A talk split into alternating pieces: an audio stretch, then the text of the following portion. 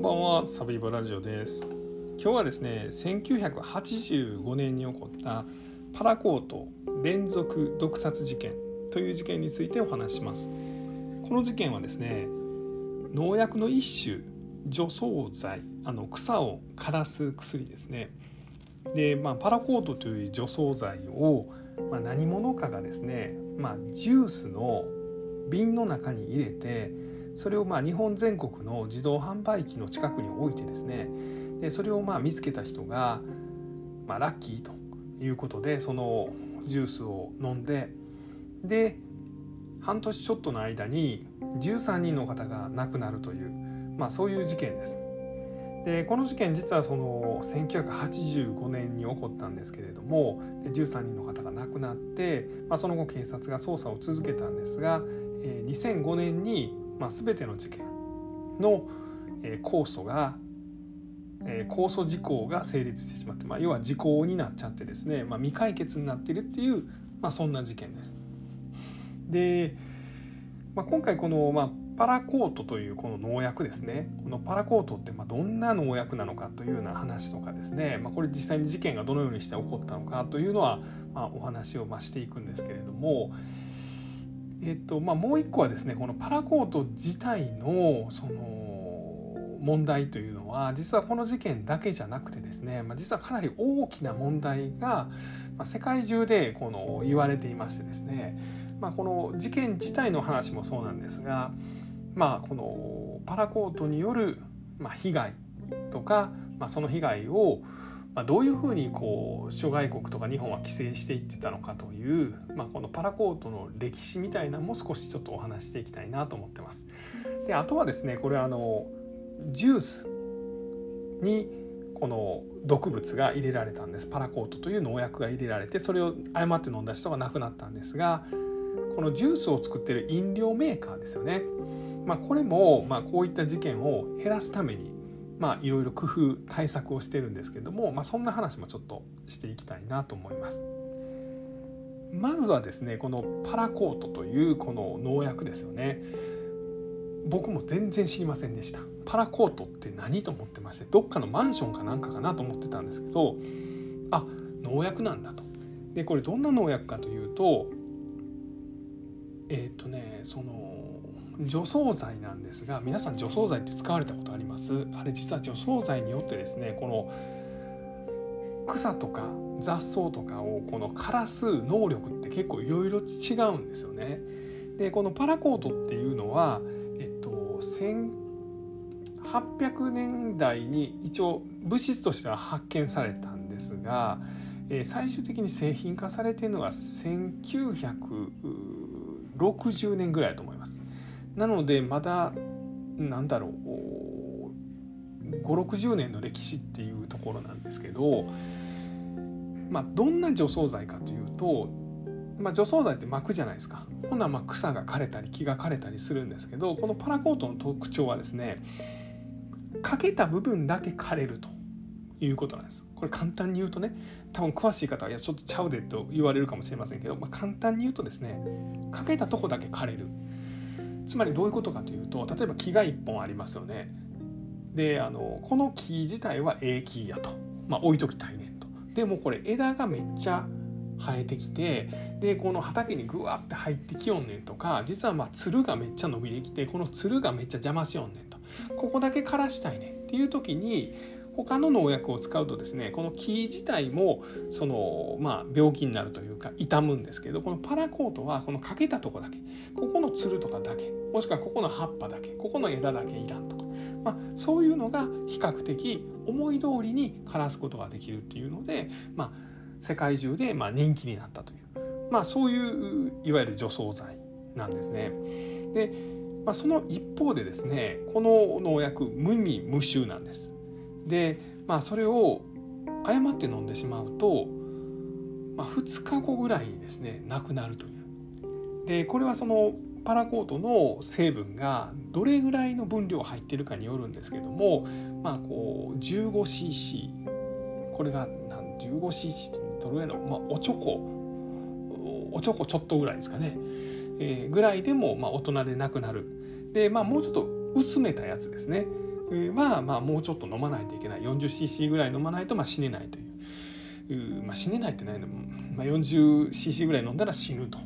まあ、いうような致死量だと。いうことなんです。で事件としてはまあどういうふうに起こったのかというと一番最初に起こったのは1985年の4月30日に広島の福山市というところで起こりました。トラックドライバーの45歳のおっちゃんが、まあ、自動販売機で、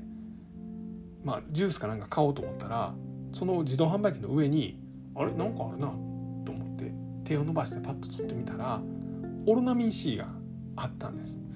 これ誰か買って置き忘れよったんかなと。まあ誰もおらんしラッキーもらとこうもろとこうと思ってもらって開けてゴクゴクっと飲んじゃったんですね。そしたらこの人2日後の5月2日になって、まあ、亡くなりました。で次の事件はですね9月に起こります。この次の事件は大阪の泉佐野で52歳の男性が、まあ、釣りに行ってましてその帰りにですね、まあ、オルナミン C 飲みたいなと思ってオルナミン C を買いに来ました。でお金入れてボタンを押してガラガラガッシャン出てきますよね。で下のとこ開けて取ろうとしたらあれ？2本入ってるなと。俺1個しか買ってないんやけどな。ラッキーとなって2本とも飲んでしまったらまあその3日後ですかね。これ9月11日なんですけど14日になって亡くなってしまったという。まあそういう事件です。でそこからそこから連続でダダダダッとして起こります、えー、9月12日9月19日で20日。で場所がですね、えー、三重福井宮崎で大阪の羽曳野。でさらに10月に入ってから埼玉奈良宮城。でもう一回大阪の河内長野。で11月になって、まあ、埼玉。でさらにえーと、石川県でも同様の事件が起こりました。おそらく犯人は一番最初の事件はこれ広島の福山の自販機のとこに置いたんですけど2回目まではこれ5ヶ月ぐらい期間が空いてるんですけどこの時はですね一気にそれなりの量のこの毒パラコートを入れたジュースを用意して日本各地にほぼ同じタイミングにバババッと置いてでそれが9月10月11月に、まあ、10人ちょっとの被害者を出したと、まあ、いうようなことが考えられます。で結局警察はいろいろ捜査したんですけれども、まあ、この毒物を混入させたもので、まあ、人を殺そうとするような事件っていうのはいろいろ起こってるんですけど例えばあの生産コーラ事件ですよねこれ1977年に起こりましたけれどもあの生産化合物の入ったコーラが日本のあのあちこちの自動販売機のところに置かれてそれを誤って飲んだ人が、まあ、亡くなってしまう。でさらにはですねこのチョコレートにも生酸化合物生酸ナトリウムが入れられた事件っていうのがこれ1977年の2月14日バレンタインの日に起こってるんですけどもまあこれもですねチョコレートの中に毒を入れたものを置いてた。それを見つけた人がラッキーって食べて亡くなってしまうという。でこれらの事件特徴して言えるのが犯人が捕まえにくい、まあ、要はそのいつどこにそのジュースとかお菓子を置いたのかっていうのが分かりにくいんですよね。今やったらまあ防犯カメラなんかをがついあちこちについててですね、まあ、例えば一番最初のこれ1985年の4月30日に広島の福山で起こった事件なんかは、まあ、自動販売機の上にオルナミン C が置いてた。もしこの近くに防犯カメラがあればその前後の1週間とかを調べたらですねあ誰か瓶置いとるな。あいつや。っていうことになるんですけど、まあ、当時はなかなかそういうことができなかったというようなことで、まあ、結果として犯人逮捕に結びつく情報は得られなかったと、まあ、いうことです。でこのパラコート連続毒殺事件についてはですねあの模倣犯も結構出てます。まあ、特にこの東京の港区とか世田谷区とか、まあ、そういったところでその生産化合物の入ったコーヒーが置かれたりとかですねえっ、ー、とまあ他の毒薬これがなんか硫黄合剤とかいうのが置かれた、まあ、この殺虫剤みたいなものが入れられたその飲み物が置かれたりしてですね、まあ、飲んだ人がその被害に遭うという、まあ、そういう事件も模倣犯として起こってます。でさらにはですねこの自分でそういった毒が入ったものを飲んでしまったみたいなことを言う自作自演の事件もちょこちょこ起こってるんです4件ぐらい起こってですねトータルで30何件ぐらいですね、まあ、実際に飲んで亡くなった人とか模倣犯によって起こされた事件とか、まあ、自作自演の事件が起こっているということなんですよね。で、まあ、結局この、まあ、この事件はこういうところですね。で一つですねこの、まあ、こういう飲み物に毒物が入れられた。なのでそれを入れにくくせなあかんと。まずはこの飲料メーカーの対策ですね。これがまあ取られました。でこのパラコート連続毒殺毒殺事件が起こったのが1985年です。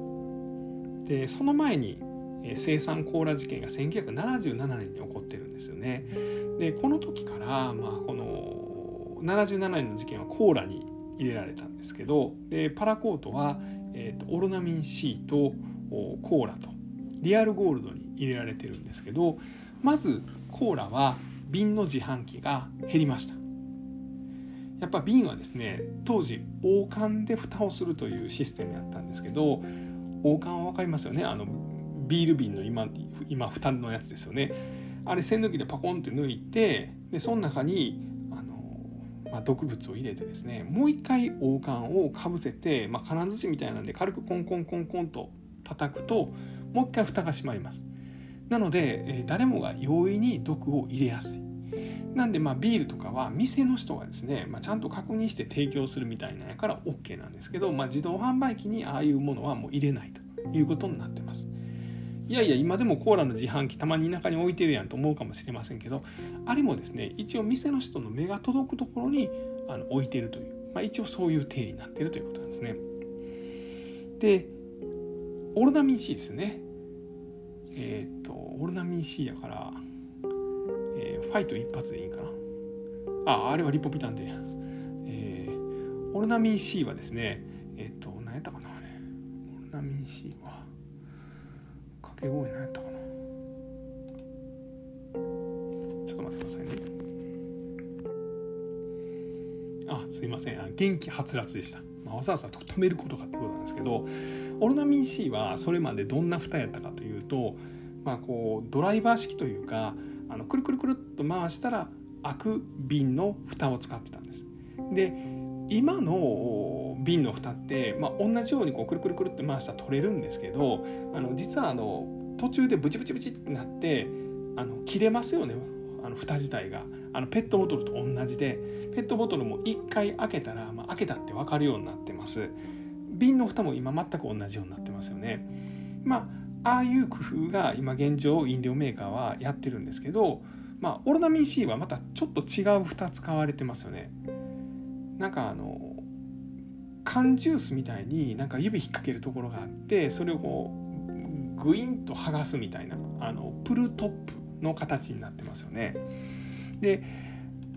あれ実は多分あのオロナミシだけちゃうんかなと思うんですけどあれマキシキャップっていう名前が一応あるんですけれどあの指引っ掛けるリングがあってそれを引っ掛けると上についてる金属の蓋の部分が全部がボキョンと外れるっていうやつですよね。実はあのお酒のジーマもあの 蓋が使われてるんですけどまああのジーマとオルナミン C ぐらいっていうことです。もし他にあったら教えてください。で、まあ、あれに変わったんですね。あれはまあ一回開けたらもう元には戻せないから。なのであの誰かが開けて毒を入れてもう一回蓋をしてそれをま自販機の近くに置くっていうのがまできないように、まあ、こういう事件を踏まえてそういうふうになりました。で、まあ、飲み物とかに毒が入れられて、まあ、こう人に被害が出るというのはですね、まあ、このメーカー側この飲料メーカー側はこういう対応を取ったんですけれども実はこのパラコートというのはですねこのパラコート自体の闇がむっちゃ深くてですねまあ要はもうこの1985年ぐらいにはこの事件は13人死んでるんですけども実は1,000人以上が亡くなってるんです。まあ、それは何かというと自殺です。自殺にたくさん使われてしまっています。えー、1985年には、えー、1,020何人ぐらいが亡くなってるんですけれどもその翌年の、えー、1986年にはえっと1200人ぐらい亡くなってるんです。で今でもですねおそらく年間に、まあ、数十人から下手したら100人まではいかんと思うんですけど亡くなってると思われます。えー、例えばですね2000年には300人ぐらい亡くなってます。で2001年には216人がこのパラコートのこの農薬を飲んでですね自殺を図って亡くなってるという。なのでまあこの事件自体もすごい悲惨なんですけどこのパラコード自体はですねやっぱ自殺にたくさん使われてたというのがまあこの今闇が深い部分というか社会問題化してる部分ではあるんです。でなんでそれ自殺によく使われるかっていうとですね一つは買いやすかったということです。えー、それは何でかというとあの18歳以上やったら印鑑さえあれば買うことができるという、まあ、比較的緩い規制が緩かったんですよね。でもう一つはですね無味無臭やったということなんです。まあ、要はこのなんか猛烈に苦いとかなんか猛烈に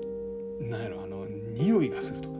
まあ、そういうのやったらちょっと飲みにくいんですけど無味無臭なんでこう、まあ、簡単に言うとスッと飲めちゃうんですよねだからある意味ではこういう他のジュースとかに混入するようなことがあってですね実はそのこの事件が起こる前にもですねその悪いやつが知り合いの人に保険金かけてこのパラコート入りのお酒を飲ましてですね、まあ、殺害して保険金を奪うみたいな、まあ、そんな事件も起こってるんですけど、まあ、無味無臭であったと。まあ、いうようなこともありますさらには亡くなるまで少し時間がかかるんですよねさっきの事件見てても分かるんですけど2日から4日ぐらい飲んでから亡くなるまでかかるんですけどすぐに症状が出ないのも特徴なんです、まあ、なのであの飲んでも体調すぐ悪かったらすぐ病院行くんですけどまあこの毒性が体の中に回ってですねこれでで腎臓とか肝臓がやられていって亡くなるんですけどそのそれまでに対応ができないというようなことも、まあ、問題されています。でこれを防ぐためにですね一応このパラコートを使った農薬も例えば、まあ、パラコートだけじゃなくてジクワジクワットという、まあ、別の成分を、まあ、混ぜたようなものが、まあ、開発されてこのパラコートの毒性を、まあ、薄めるようなあことが、まあ、一つされてます。でもう一つはあのサイト剤というこの何やろ飲んだら気持ち悪くなってゲー吐いてしまうような薬が必ず入れられるようになってます。なのでこれ自殺しようとしてもう生きてんの嫌やよしパラコートやと思ってゴクッと飲んでも「う気持ち悪いブエってなってしまうような成分も入ってます。でさらには明らかに危ないもんって分かるように青色の色素が加えられてます。さらにはあの強烈な苦みと匂いももう後でですね混ぜられているようにまあなっているそうです。なので、まあ、そんなことがあの工夫がされたので1986年には年間に1200人ぐらいその服毒自殺みたいなのがあったんですけどもこれが97年にはまあ年間400人以下2001年ぐらいには200人ぐらいまで数は減ってるんですけど、まあ、それでもそれぐらい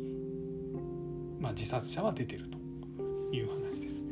で、えっと、ヨーロッパの方ですね EU なんかではすでにこれ販売が禁止されてます。でさらにはあの韓国ですねで韓国ももともと自殺率が高いというふうに言われてる国なんですけども、えー、韓国はですね、えー、っと2012年にこのパラコートの販売を一切禁止にしました。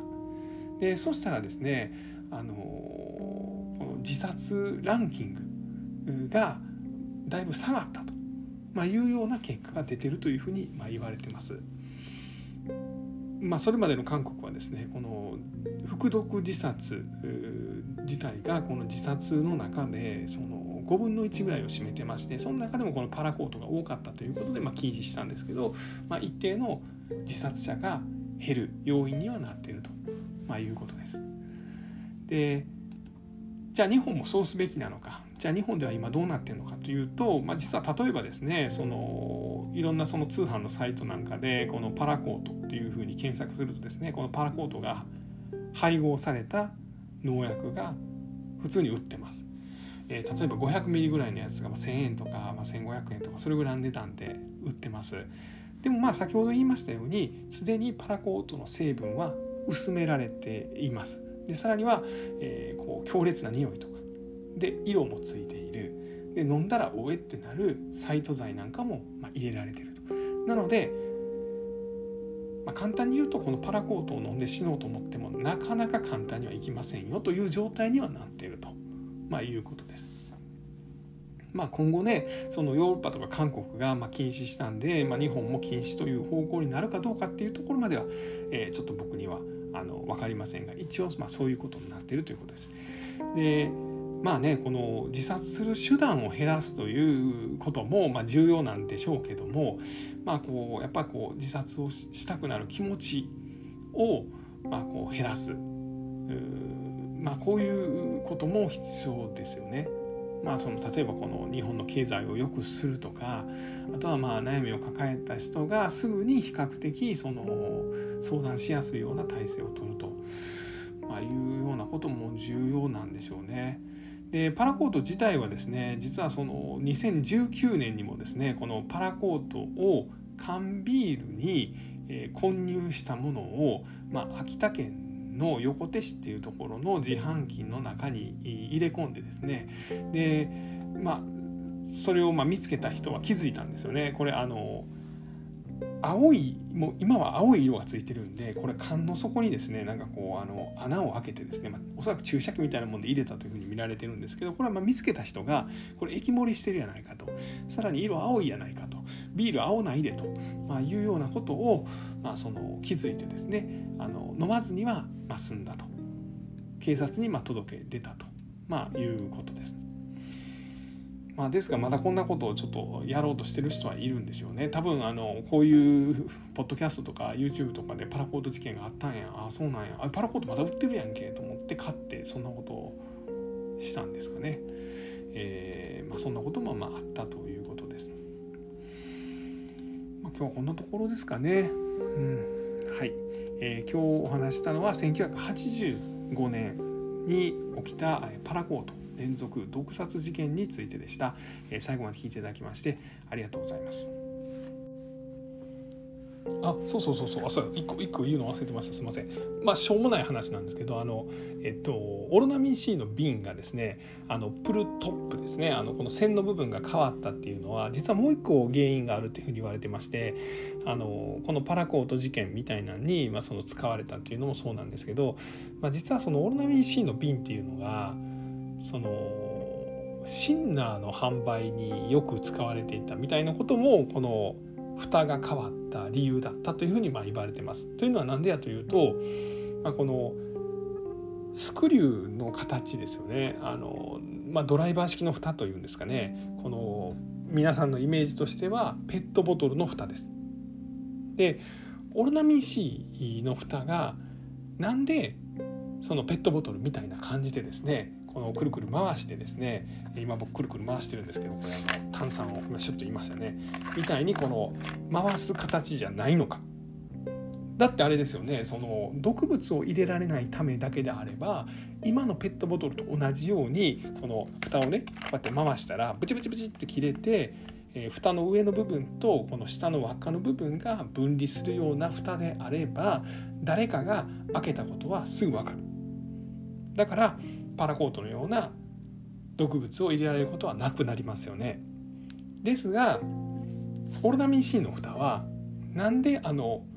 巻きしキャップというあの独特のですねこのゴインって指引っ掛けてあのめくるやつになったのかっていうのが僕ちょっと不思議あったんですよ。いやこの回すやつでええやんと思ってたんですけどあれはこのあのワンカップ大関みたいなやつですよね。あのむにゅんって剥がすやつ指引っ掛けてあれになったかというのはそのシンナーを販売する時にオロナミン C の蓋あの瓶がよく使われたかららしいです。でなんでオロナミン C の瓶がシンナーの販売に使われてたかっていうのは、まあ、シンナーやってた人だったら多分よう分かると思うんですけど、まあ、ここれを聞いてはる人にシンナーやってた人いるかどうか知りませんけど、まあ、瓶の大きさがちょうど良かったそうなんです。要はですねコーラだと量が多すぎるんですよね。でちょうどあれぐらいのなんか分量ですよね。あれどれぐらい入ってあの170何歩とかそんなもんぐらいなんですかね。ちょっと適当に言ってますけど。あれぐらいの量がまあ、この、まあ、ヤクザさんヤクザの人らがですねこの、まあ、不良のコーラにですねシンバシンナー売る時にですねちょうどいいその量やったっていうのであのオルナミン C がの瓶がですねそのシンナーの販売によう使われてたとでさらにはこのパラカオト事件にも使われたとまあ吸ったもんだですけどねメーカーにしたら。なので、まあ、その両方をもう防ぐためにあのマキシキャップというあのポンと開ける形になったと、まあ、いうようなことが言われてます。そうやこの話をちょっとしようと思ってたのを忘れておりました。えー、最後まで聞いていただきましてありがとうございます。